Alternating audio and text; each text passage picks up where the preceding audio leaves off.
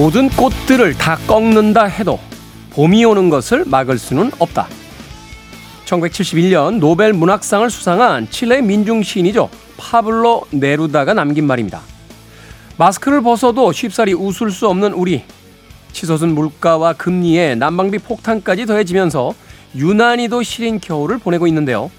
그 틈에서도 봄의 시작을 알리는 입추는 찾아왔습니다. 무채색 같은 나날들에도 색색깔 온기가 조금씩 번져갈 거라 믿으며 다시금 따뜻한 봄을 기다려봅니다. 김태훈의 시대음감 시작합니다.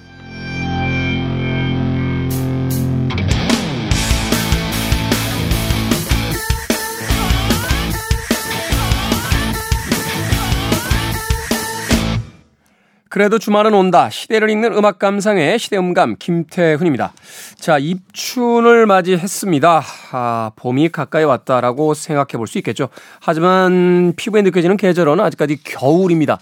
2월 한 달 보내야 하고요. 물론 아, 12달 중에서 가장 짧은 달이라는데 하나의 또 희망이 있고요. 또 3월이 돼도 날씨가 갑작스럽게 따뜻해지지는 않겠습니다만 그래도 조금씩 조금씩 봄을 향해서 희망을 향해서 가고 있다라는 것 그것만으로도 2월에 어, 들어선 첫 번째 토요일 뭔가 조금 음, 기분이 나아지지 않나 하는 생각 해보게 됩니다. 어, 1월 달에 굉장히 많이 추웠기 때문에 더 오른 또 이 난방비, 이 전기세 요금이 어, 굉장히 크게 나올 거다 아, 하는 걱정이 있습니다만 견뎌내야겠죠. 어, 봄이 온다는 걸 믿는다라면 혹독한 겨울도 어, 견딜 수 있는 힘을 얻지 않을까 하는 생각이 듭니다. 계절을 견디듯이 우리의 일상과 아, 인생에도 우리들이 원하는 것들이 한 발씩 더 가까이 오고 있다 하는 믿음을 아, 다시 한번 가져보고 싶습니다. 자, 김태원의 시대 음감, 시대 이슈들 새로운 시선과 음악으로 풀어봅니다. 토요일과 일요일 1라디오에서는 낮 2시 5분, 밤 10시 5분 하루에 두 번 방송이 되고요. 한민족 방송에서는 낮 1시 10분 방송이 됩니다. 팟캐스트로는 언제 어디서든 함께 할 수 있습니다. 자, 최근에 많은 인기를 얻고 있는 음악이에요. 마일리 사이러스의 Flowers 듣습니다.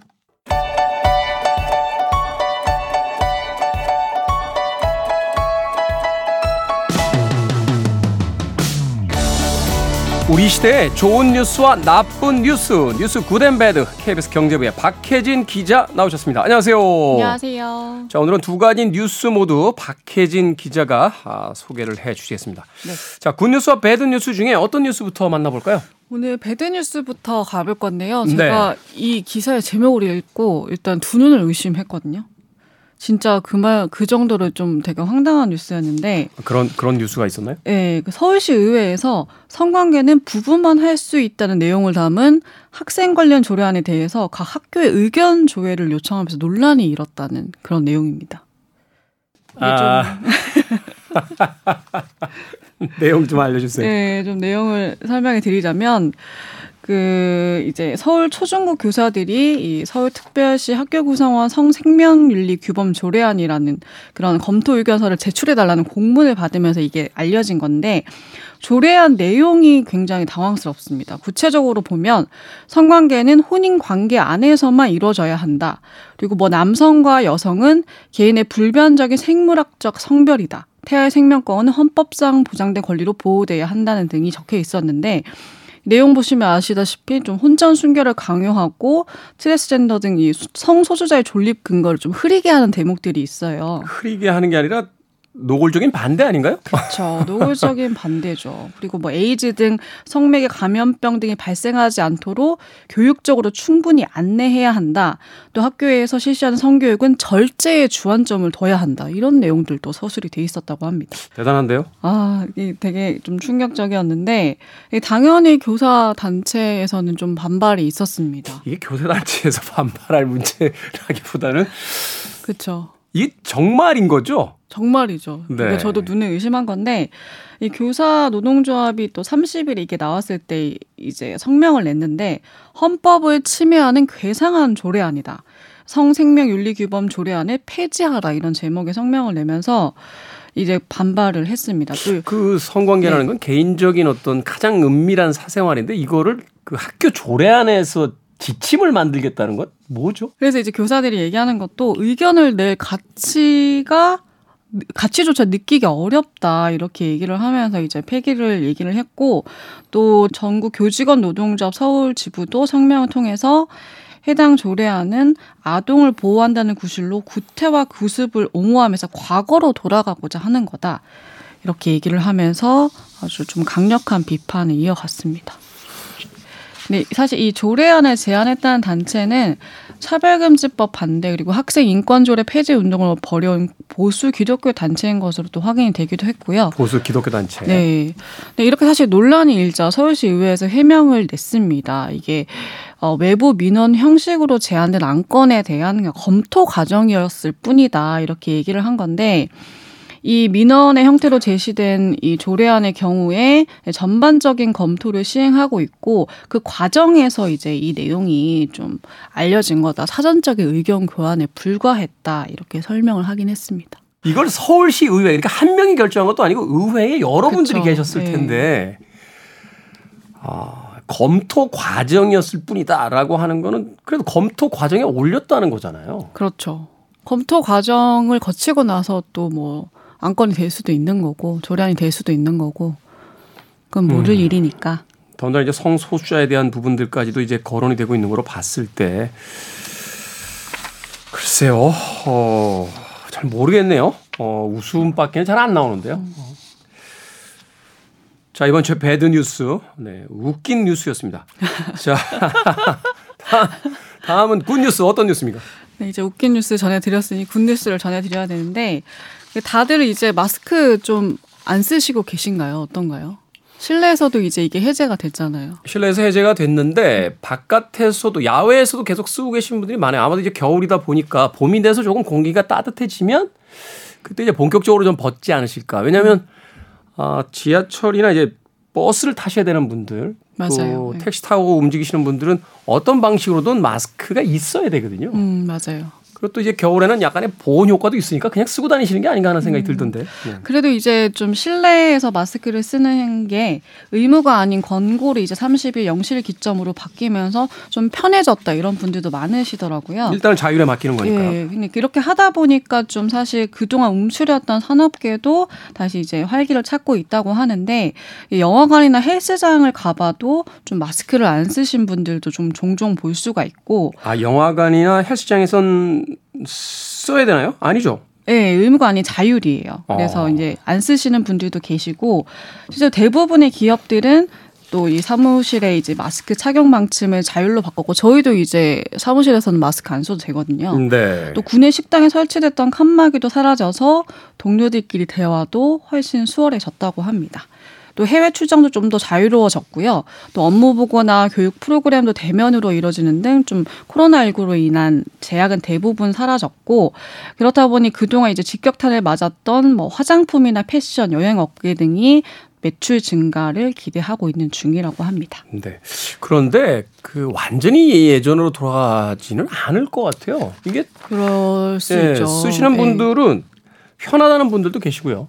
특히 여성들이 이제 저도 이제 많이 익숙해졌거든요. 네. 사실 화장 좀 안 하고 이런 그렇죠. 날들은 아주 필수로 사실 쓰고 있기 때문에 그리고 또 이제 개인 위생 차원에서도 사실은 공공 장소에서 쓰는 것 개인이 뭐 선택한다라면 나쁘지 않은 그렇죠. 선택일 자율이기 때문에 그렇죠. 예, 네, 그렇게 또 생각이 되는데 자, 어떻습니까? 이럴 때는 쓰고 이럴 땐 벗어라. 좀 헷갈리는데 네. 다시 한번 정리를 좀 해주신다면? 네, 헷갈리는 분들이 꽤, 마, 꽤 많으시다고 하는데 마스크를 꼭 써야 하는 곳이 여전히 있긴 합니다. 병원이나 약국, 대중교통을 이용할 때는 착용을 해야 되는데 지침이 바뀌기는 했지만 또 엘리베이터처럼 사람이 밀집할 수 있는 곳에서는 마스크 착용이 강력하게 권고가 되고 있고요. 네, 엘리베이터 없는 건물 있나요 요새? 결국 네, 엘리베이터 탈 때는 이제 또 쓰셔야 되는 그렇죠. 거죠. 쓰시는 게 좋으신 거죠. 또 코로나19 고위험군이나 의심 증상이 있는 사람을 만날 때도 마찬가지고 대중교통이나 통학버스 또 택시 탑승 중에도 마스크를 반드시 써야 되는데 좀 예를 들어서 지하철을 기다리 역사에서는 벗고 있어도 돼요. 그런데 네. 또 이렇게 지하철을 탑승을 하면 안에서는 또 착용 의무기 때문에 써야 하시고 또 1인 병실을 뺀 병원과 약국 등 감염 취약 시설도 착용 의무가 유지가 되고 있기 때문에 예를 들어서 대형 쇼핑몰을 가시면 사실 마스크 벗으셔도 되거든요. 네. 그런데 그 안에 있는 약국을 가신다고 하면 또 거기 들어가실 때는 마스크를 쓰셔야 합니다. 어, 이렇게 좀 헷갈리실 수 있어요. 그래도 말씀을 드려도. 네. 그럴 때는 그냥 마스크를 쓰는 게 안전하기 때문에 마스크를 쓰시는 게 좋고요. 좀 기억을 하기 쉽게 하신다고 하면 어, 병원이나 약국, 그리고 요양시설, 그리고 대중교통 이렇게만 기억을 하시면 될 것 같아요. 아마도 이게 그 코로나 19가 지금 일주일 격리는 계속 유지가 되는 거죠? 네, 지금까지 이제 그것만 남아 있는데 어, 이거는 지금 이제 코로나19 위기 경보 단계가 심각인데 이게 경계나 주의로 떨어지면은 이 격리 의무도 해제가 될 것으로 보입니다. 그렇죠. 이 격리 의무가 이제 해제가 돼야 아무래도 이제 마스크를 좀 벗으시는 분들이 많아지지 네. 않을까 하는 생각이 듭니다. 자, 지금까지 뉴스 Good and Bad 어, 박혜진 기자와 이야기 나눠봤습니다. 고맙습니다. 고맙습니다.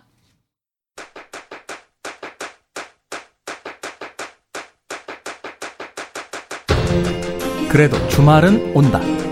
김태원의 시대 음감.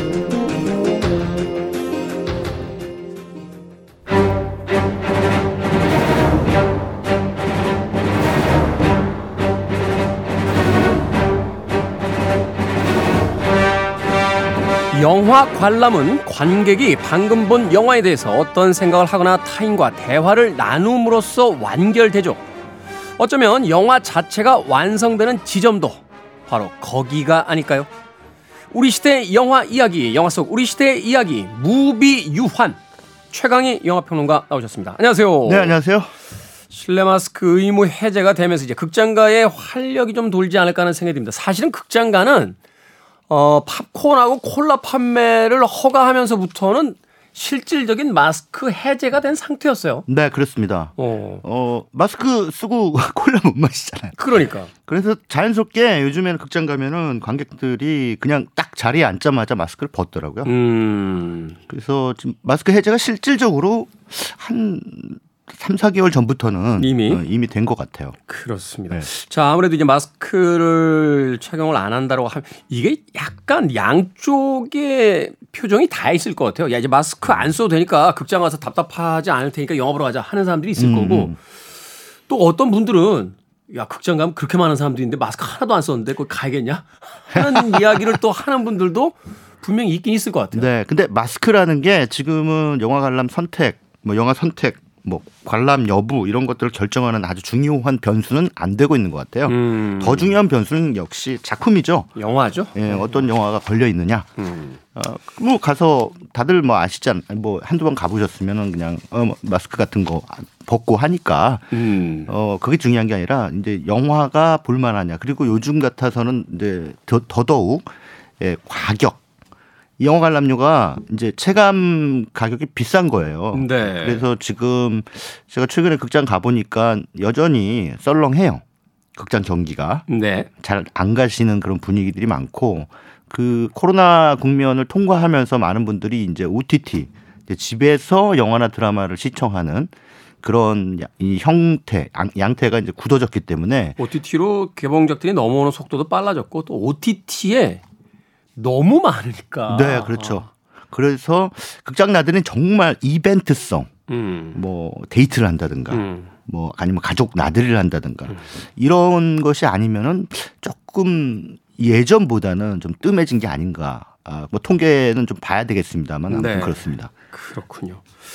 자, 그렇다면 오늘 무비 유한 어떤 영화입니까? 네, 뭐 해바뀌고 어, 극장가에 내걸린 영화들 두루두루 한번 리뷰를 해봐야죠. 네, 개봉작들이죠. 네네.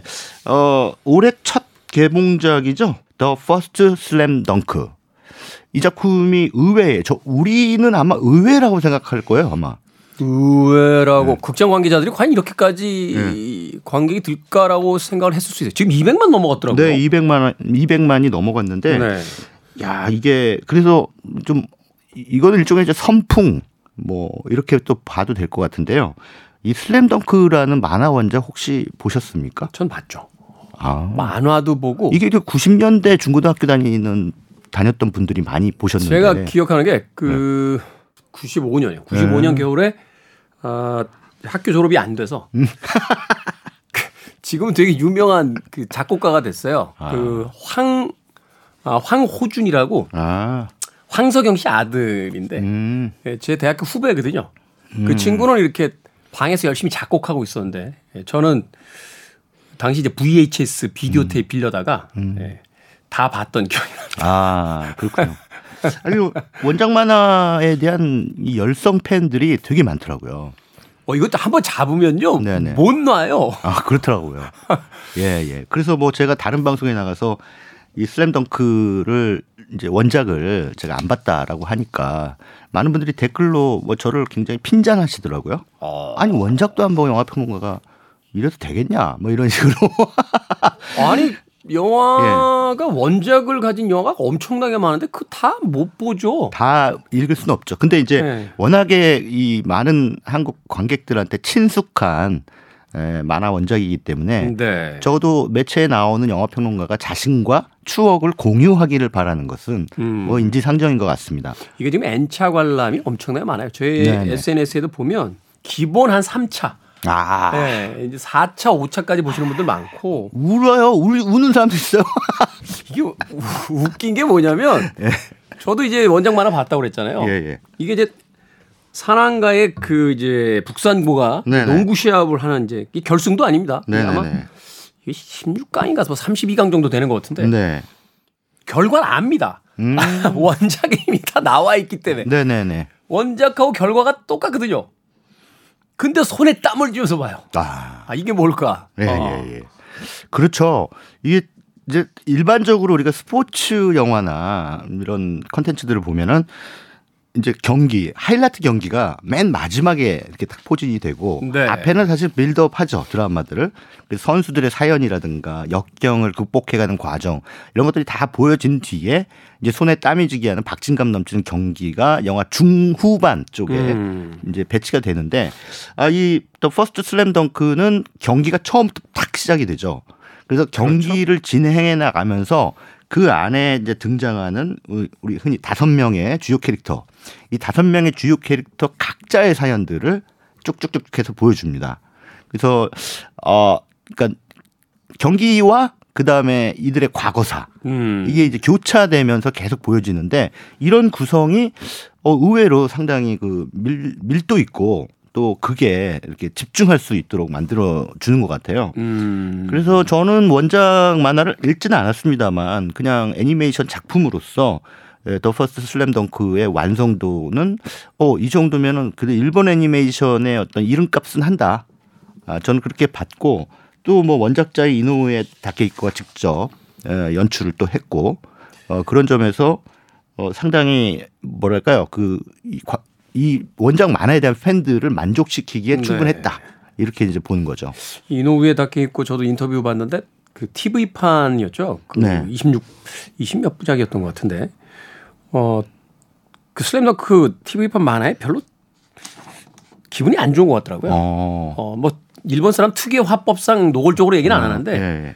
그 성우들이 바뀌고 막 한 것에 대해서 이유를 물어봤더니 아 그때는 연재 중이라 아. 신경을 좀 못 썼고 어, 나는 내 생각엔 좀 이런 게좀 나은 것 같다. 뭐 이렇게 얘기하는 거 보니까 TV판에 대해서 이렇게 별로 아. 뭐 좋아하지 않는 듯한 그래서 자신이 직접 아마 연출 맡지 않았나 또 생각도 아, 해봤는데. TV판 애니메이션 제가 그래서 좀 일부러 OTT에서 찾아봤어요. 네. 그 어떻게 다른가 해서 찾아봤는데 뭐랄까 그냥 캐릭터들의 움직임이 좀 조악해요. 음. 예. 뭐 TV 애니메이션이면 빨리 만들어야 되고 뭐 그런 걸 수도 아무래도 뭐 있었겠습니다만. 지금으로부터 한 30년 전 전. 예, 그리고 좀 약간 손발이 오그러드는 그런 대사들 있잖아요. 거기에 약간 그 옛날식 개그들이 많죠. 그렇죠, 그렇죠.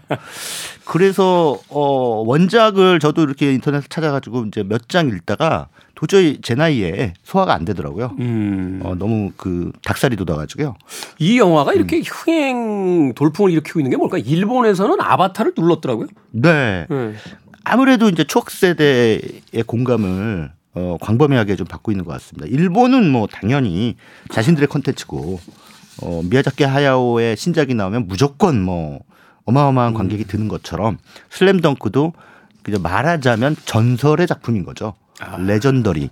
그래서 이제 어, 우리나라의 그 많은 만화 원작 팬들도 그러한 전설이 이제 극장판으로 재탄생해서 스크린에서 쫙 이 첫 장면이 다섯 명의 주요 캐릭터들이 이렇게 스케치 쳐- 하는 것처럼 완성이 되다가 네. 다 완성이 되면 색깔이 쫙 입혀지면서 다섯 명이 한 명씩 앞으로 걸어 나와요. 방탄소년단의 무대 같아요. 가- 마치 마치 그 네. 움직이지 않았던 종이 만화책 속의 캐릭터들이 네, 네, 네. 영상으로 이제 살아서 네. 나오는 듯한 그런 느낌이 다 그렇죠. 들잖아요. 그리고 그 뭐 한 20여 년의 그 세월을 이렇게. 건너뛰어서 음. 관객들에게 싹 다시 다가오는 느낌 때문에 아마 그 장면에서 많은 분들이 원작 팬들이 특히나 뭉클 한 감정을 느꼈던 것 같아요. 저도 사실 이 작품 봤습니다만 어떤 느낌이냐면 이제 그때로부터 우리는 나이를 먹었잖아요. 네. 근데 작품 속의 주인공들이 예전에 그 모습 그대로 등장을 하니까 음. 말하자면 영화를 보는 그 순간만큼 나도 이제 그 나이 음. 때인 것처럼 이제 네, 네. 체험되는 거죠. 그렇죠. 어 그런 걸 따지면 이제 트렌드가 대중문화의 트렌드가 많이 바뀌어 있지만 사실은 뭐 요즘도 대중문화가 계속 복고 어 옛날 거를 다시 재활용하지 않습니까? 네. 뭐 이를테면 뭐 보헤미안 랩소디도 그렇고 이전에 맘마미아라는 작품도 그랬고 이렇게 에, 대중문화 속의 레전드급 작품들은 끊임없이 재생산되는 거죠. 음. 그, 그 시대의 어떤 기술력과 이런 것들에 맞게 그런데 그것이 다시 보편적 힘을 가지고 있기 때문에 지금 세대에게도 어필하는. 음. 예. 그래서 제가 슬램덩크 봤을 때 이게 극장 들어가 봤더니 어 20대들이 상당히 많더라고요. MZ 세대가 같이 본다고 그러더라고요. 네, 가, 뭐 다, 단순히 그냥 뭐이 40대 정도, 3, 40대들이 추억을 곱씹기 위해서 영화를 본다기보다는 20대 초중반 이 관객들도 굉장히 재밌게 보고 와 끝내준다 막 이러면서 나오더라고요. 음. 아 그렇구나. 그러니까 진짜 어떤 한 시대를 풍미한 작품에는 반드시 이유가 있고 그그 그 이유를 또 시간이 지나서도 다시 한번 입증해 보인다. 이런 그 진실을 다시 한번 확인할 수 있었습니다. 생각해 보면 저희도 뭐 80년대, 90년대 영화 보고 음악 듣고 할 때 동시대성을 가진 작품들도 많았습니다만 뭐 네. 60년대 음악을 듣거나 뭐 50년대 영화를 보거나 했었잖아요. 아 그렇죠. 그렇죠. 그렇게 그랬죠. 본다라면 네. 우리가 젊은 세대들이 네. 요새 문화만 즐길 거라고 생각하는 것도 우리들의 어떤 편견 같은 그렇습니다. 게 아닌가 하는 생각을 해봅니다. 뭐 옛날에 중고등학교 때 뭐 팝송 많이 듣는 친구들이 이제 그때 당시에 이제 레코더 그 뭐죠?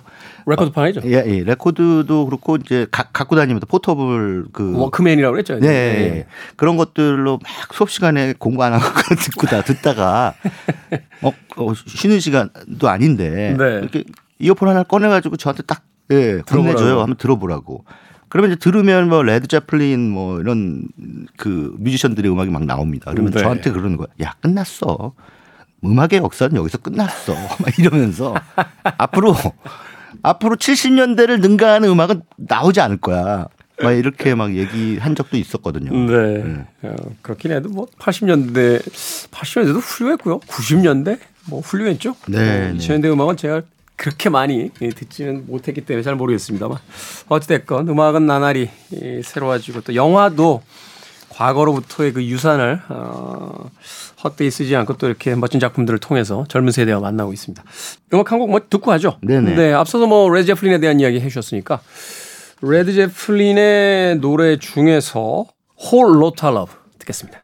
Ozzy Osbourne이 듣고서는 충격을 받았다라고 이야기했던 Led Zeppelin의 Whole Lotta Love 듣고 왔습니다. 자, 앞서 이야기해 주신 대로 이제 우리나라 아, 개봉 영화 두 편 이미 개봉을 해서 극장가에 이제 걸려 있는 작품이죠. 그 두 편 중에서 먼저 어떤 작품부터 소개를 해 주시겠습니까? 네, 그 임순례 감독의 유, 교섭이라는 작품과 교섭. 그다음에 이제 이혜영 감독의 유령이라는 작품이 맞붙었는데 네. 어, 흥행적으로는 이제 교섭이 완승을 거뒀죠. 근데 뭐 이 영화 교섭은 이제 어 실제로 있었던 일, 그걸 뭐 모든 영화가 그대로 재현하는 게 아니라 약간의 허구를 섞어서 영화적인 어떤 재미를 가미해서 에, 그 개봉을 하는 제작을 하는데 이 교섭이라는 영화는 조금 민감한 소재를 가지고 영화를 만들었기 때문에 네. 사실 말들이 좀 많았습니다. 이게 이제 예전에 그 아프가니스탄에 선교하러 갔던 분들 얘기거든요. 선교하러 갔다가 탈레반의 납치가 납치가 됐던 예, 그 희생자가 있었죠 그때. 네, 그것을 이제 이 구조하려는 예, 한국 정부 그리고 그러니까 외교부의 노력 그리고 이제 국정원이 함께 합동 작전을 펼치는 과정을 이제 펼쳐 보이고 있는데요. 그래서 그때 당시에도 사실 썩 그 납치된 분들에게는 물론 안 되는 얘기입니다만은 어, 여론이 좋지는 않았어요. 음. 왜 가지 말라는 걸 굳이 가가지고 이 어. 사실은 여행 금지 네, 예, 예. 어. 성교와 봉사라는 명목으로 이렇게 가는 건 좀 지나치게 어떤 자기 종교에 대한 어 뭐 그런 어떤 뭐랄까 이기주의 음. 어, 이 아니냐라고 하는 그런 여론들이 많았었는데 아무튼 이제 임순례 감독은 이 영화에서 어, 이들을 그렇게 비판적으로 이렇게 다루지는 않아요. 물론 살짝 살짝 애좀 너무한다라고 하는 그런 색깔의 대사와 설정은 있습니다만 그렇다고 노골적으로 야 이러면 안 됩니다라고 하는. 근데 만약에 이런 상황이 발생했을 때 국가의 기능은 무엇인가? 국가의 기능과 역할 어떻게 네. 해야 되나? 아 이제 요런 데 대한 어떤 질문을 던지고 싶었던 것 같아요 임순례 감독이. 그러나 그 질문은 별로 영화적으로 잘 효과적으로 전달은 안 된 것 같습니다. 음. 어, 캐스팅은 좋아요. 황정민 씨하고 현빈 씨가 어, 투톱 주인공을 맡았는데 네. 이두 배우가 한 영화에 나온 경우가 있었나 싶을 정도로 어, 없었던 것 같은데. 네. 뭐 현빈 씨는 뭐 유해진 씨하고는 같이 나온 걸 제가 음, 알죠. 공조라는 작품에서. 공조. 그래서 그런지 좀 어색하더라고요. 그러니까 저는 음. 제 경우에는 이 두 배우의 케미칼이 아, 잘 안 붙는데? 연기 합이 잘 안 붙는다. 예, 예. 이런 그 느낌이 좀 들었습니다. 황정민 씨가 이제 외교부 구조 특별팀에 이제 책임을 맡고 있는 사람으로 등장하고 현빈 씨는 이제 아프가니스탄을 포함해 이 이슬람권, 중동권에서 활약하고 있는 국정원 요원으로 등장을 하는데 뭐 당연히 캐릭터는 서로 상반됩니다. 어, 황정민 씨는 좀 아, 전형적인 어떤 공무원 스타일. 네. 그리고 이제 현빈 씨는 전형적인 그냥 막, 막 가는 스타일. 아무래도 첩보원이기 때문에 음, 음. 그런 어떤 캐릭터라이징을 해서 이 두 사람이 서로 티격태격하는 에너지를 통해 에, 웃음을 좀 만들어 보자라고 하는 전략이었을 텐데 그 전략도 어 수액이 잘 안 된 것 같습니다. 음. 아무튼 그 영화적인 완성도도 떨어지는 데다가 아, 다소 민감한 소재를 어, 작품으로 만들었기 때문에 영화 자체에 대한 호불호가 극명하게 엇갈릴 수밖에 없었죠. 음, 네. 그래서 설 연휴라고 하는 어떤 좋은 기회에 이 개봉을 했으나 흥행 성적은 기대에 못 미친 그런 결과를 낳게 됐죠.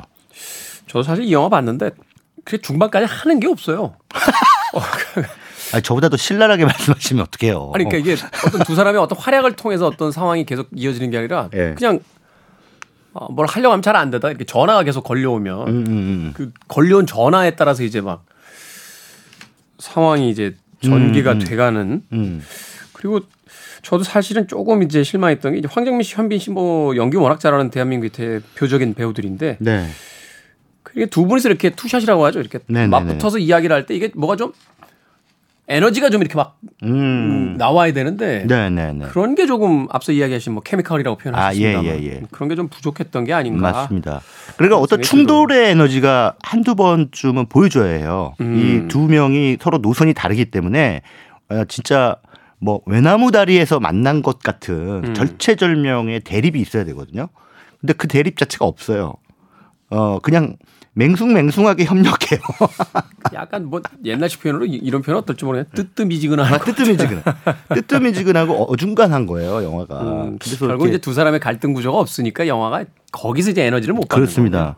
거군요. 뭐 시체 말로 엣지가 없어요. 음. 영화적인 엣지. 그 한두 개의 장면만으로도 확 그 사람들을 빨아들일 수 있는 그런 장면을 만들어내야 되는데 제가 보기엔 임순례 감독이 웬일인지 그런 장면들을 못 만들어냈습니다. 음. 그래서 영화 교섭은 뭐 임순례 감독이 이전에 뭐 좋은 작품 많이 선보였죠. 네, 뭐 와이키키 Brothers부터 예, 시작해서 좋은 예. 작품들 많았죠. 최근에는 뭐 김태리 씨가 주연한 그 Little Forest 일본 원작을 이제 예, 예, 예. 작이죠. 그런 것들은 아주 또 예전에 우리 생애 최고의 순간이라든가 네. 스포츠 영화에 또 아주 히트작으로 남아 있는데 그러니까 이 교섭이란 영화는 그럴까 뭐랄까 임순례 감독에게 잘안 어울리는 프로젝트. 그러니까 별로 몸에 맞지 않는 옷을 입었다. 음. 그래서 결과가 좋지 않았다. 뭐 이렇게 결론 내릴 수밖에 없을 것 같습니다. 네. 아쉽네요. 네. 임순례 감독, 황정민 씨, 현빈 씨 주연, 또 연기자로는 강기영 씨가 또 이제 조연으로 출연을 했었는데 네. 예, 기대만큼의 성과는 거두지 못했습니다. 자, 그러면 이제 다음 영화 유령인데요. 어떻습니까, 유령? 네, 유령은 유, 그러니까 유령에 비하면 교섭은 걸작이고요. 유령은 너무 신랄하신데요. 네네 아주 그 아 이렇게 영화 만들면 안 된다라는 거에 대한 표준을 제시한다는 차원에서 한국 영화사적으로 의미는 있습니다. 아 영화를 이렇게 만들면 안 되는구나. 잠깐만요. 네, 여기 이, 이 논평에는 제가 껴들어가지 않겠습니다. 네, 네, 네. 아, 뭐 이혜영 감독이고 전작이 독전이에요. 독전, 아, 독했죠, 영화. 예, 네, 영화 재밌었잖아요. 흥미롭고 네, 많은 독했어요. 분들이 또 좋아하는 그런 작품이었는데 어 그런데 또 이 영화 유령에 와서는 좀 주춤 하게 되는 연출력을 보여줘요. 그 이혜영 감독의 특징, 연출가적 특징은 이 미장센을 굉장히 중요하게 생각한다는 음. 겁니다. 그러니까 볼 게 아주 화려한 우아한 그 볼거리를 화면의 어떤 뭐 때깔이라든가 이런 것들이 굉장히 우아해 보이는 그런 차원의 미장센 전략을 잘 구사하는 그런 감독입니다. 그런데 반대로 볼거리만 화려한 작품이 될 수도 있어요. 음, 드라마가 약하고 네. 시각적인 어떤 효과만 좀 주로 그렇습니다. 신경을 많이 제가 보기엔. 뭐 이혜영 감독은 뭐 이전에 만든 경성학교 사라진 소녀들이라든가 이런 작품들로 봤을 때는 이야기꾼은 아닌 것 같아요. 그러니까 음. 재미있는 이야기를 만들어내는 그런 재능은 별로 가지고 있지는 않은 것 같은데 아, 그 부족한 부분을 아, 그냥 화려한 미장센으로 어, 이렇게 이제 포장하는 재능은 있으세요. 음. 그래서 이제 이 작품 유령도 일제강점기의 배경이거든요. 일제강점기가 배경인데 한 뭐 호텔 같은 아주 고풍스러운 유럽풍 호텔 안에서 벌어지는 어 약간 이 밀실 미스터리 같은 느낌의 아, 실내극 형식의 어떤 예, 예, 그런 예. 어. 그렇습니다. 근데 그 호텔의 그 장식이라든가 이런 것들이 굉장히 그 고딕스러워요. 그래서 그것 자체로 상당히 어, 사람들에게 좀 음산한 분위기를 만들어내는 그런 영화입니다. 근데 설정이 어떻게 되냐면 에, 그 유령이 스파이를 뜻합니다. 스파이. 예, 스파이. 그러니까 일제 강점기 때 이제 조선 총독부가 있었잖아요. 그렇죠. 그 조선 총독부에 어찌 됐든 연루가 돼 있는 어 한국인들. 어 그런데 뭐 일본어를 잘 구사하는. 그러니까 음. 딱 봤을 때는 그냥 그 일, 그러니까 조선 총독부 관료들. 근데 한국인 관료들이니까 친일파. 음. 친일파로 보이지만 사실 그 안에는 어 총독을 암살하기 위한 밀정이 있는 거예요. 네. 그 스파이가 있는 거예요. 그것을 이제 이 일본 조선 총독부 일본인들은 유령이라고 굉장히 진부하게 부르죠. 그래서 음. 이제 그 유령을 찾아내라 이런 이제 미션을 안고 어 바키수라는 배우가 이제 그 역할을 했는데 일본인 네. 그 유령을 찾아내는 일본인 역할을 했는데 에, 한 호텔에다가 아, 의심돼 유령인 것으로 의심되는 사람들을 싹 모아놓고 어, 지금부터 여기서 유령이 잡힐 때까지 너희들은 못 나간다. 음. 아, 이러면서 이제 이들의 행동을 관찰하는 거예요. 이거 마치 그 마피아 게임 같지 않습니까? 마피아 게임 같기도 하고 네. 저 애거사 크리스티 추리 소설에 나오는 어떤 설정 같기도 하고. 네네. 어. 그냥 딱 보면요, 그냥 뭐 굳이 호텔 방 이리저리 돌아다니면서 뭐 그 호텔의 지하로 내려갔다가 위로 올라왔다가 뭐 어디로 숨었다가 뭐 이럴 필요 없이 그냥 다 같이 한 공간에 테이블에 쭉 둘러 모여서 너가 유령이지? 아니야, 내가 유령이야. 너 어떻게 너가 유령이야? 무슨 소리야? 나를 그렇게 몰아붙이는 걸 보니까 네가 유령인 것 같은데? 뭐 그거 그냥 한 시간 해도 될 것 같아요. 뭐 굳이 이거를 뭐 무슨 호텔의 옥상에 올라갔다가 뭐 정원으로 갔다가 이런 어떤 그 이 공간 안에서의 그 동선을 만들어낼 필요도 없는 매우 단순한 얘기입니다. 그 동선을 만들어낸다는 건 거기 네. 이제 말하자면 이제 당위가 있어야 되잖아요. 네, 왜 네. 그 사람들이 응접실에 있다가 예. 옥상으로 올라가는지 지하로 가는지 이제 그 부분이 이제 설득력이 약하다 이렇게 음, 이야기가 그렇죠. 되는 거군요. 그렇죠. 어. 그러니까 결국은 호텔이라는 공간을 설정한 것은 이들이 보여주는 어떤 액션 음. 네, 이것 때문이에요. 그래서 이제 호텔에 그 여러 가지 뭐 응접실이라든가 접시라든가 뭐뭐 상들리의 등이라든가 등등 깨질 만한 게 많잖아요. 잘 깨질 만한 그리고 화려하게 깨질 만한 그래서 음, 호텔이라고 하는 배경 설정을 이혜영 감독이 이제 착안을 한 것 같아요. 음. 하지만 앞서 말씀드린 것처럼 영화는 볼거리이기도 하지만 또 이야기도 중요하거든요. 그렇죠. 예, 거기 이야기의 흡입력이 없으면 제 아무리 설경구, 제 아무리 이한이라도 재미없는 거예요. 그래서 어떻게 보면은 이혜영 감독이 아주 좋은 어떤 그 연기자들, 굉장히 좋은 자산을 가지고 에, 이렇게 만들면 참 곤란합니다. 이거 왜 곤란하다고 말씀드린 이렇게 이런 그 쓴 얘기를 쓴 소리를 평론가로서 하냐면 한국 영화가 발전을 가로막아요. 이런 영화들이. 시장을 자꾸 위축시키게 만든다는 거죠. 투자를 했는데 이제 그만큼의 예. 수익을 내지 못하니까. 예. 최근의 한국 영화들의 수준이 대체로 이렇습니다.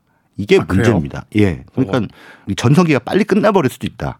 음. 지금 홍콩 영화 보세요. 홍콩 영화 80년대 반짝하고 전성기가 아, 끝났잖아요. 그러네요. 80년대 홍콩 영화 네. 정말 대단했는데. 그렇죠. 어느 어느 생각. 예. 아예 관심이 없는 완전한 변방에. 네네. 네. 우리도 이제 우리도 뭐 언제나 그렇게 될 수 있다는 얘기예요. 사실 최근에 이 홍콩 영화 본 기억이 나는데 몇 개 찾아서 봤었는데 아, 재미가 없더라고요. 네. 어, 네. 과거만큼의 어떤 그 영화적 어떤 힘이라든지 네. 완성도 같은 것들이 많이 우리나라가 뭐 그렇게는 안 되겠죠. 어, 우리나라 그래도 어, 홍콩하고 비교할 수는 없으니까. 예, 네, 그렇게 믿고 싶은 거죠.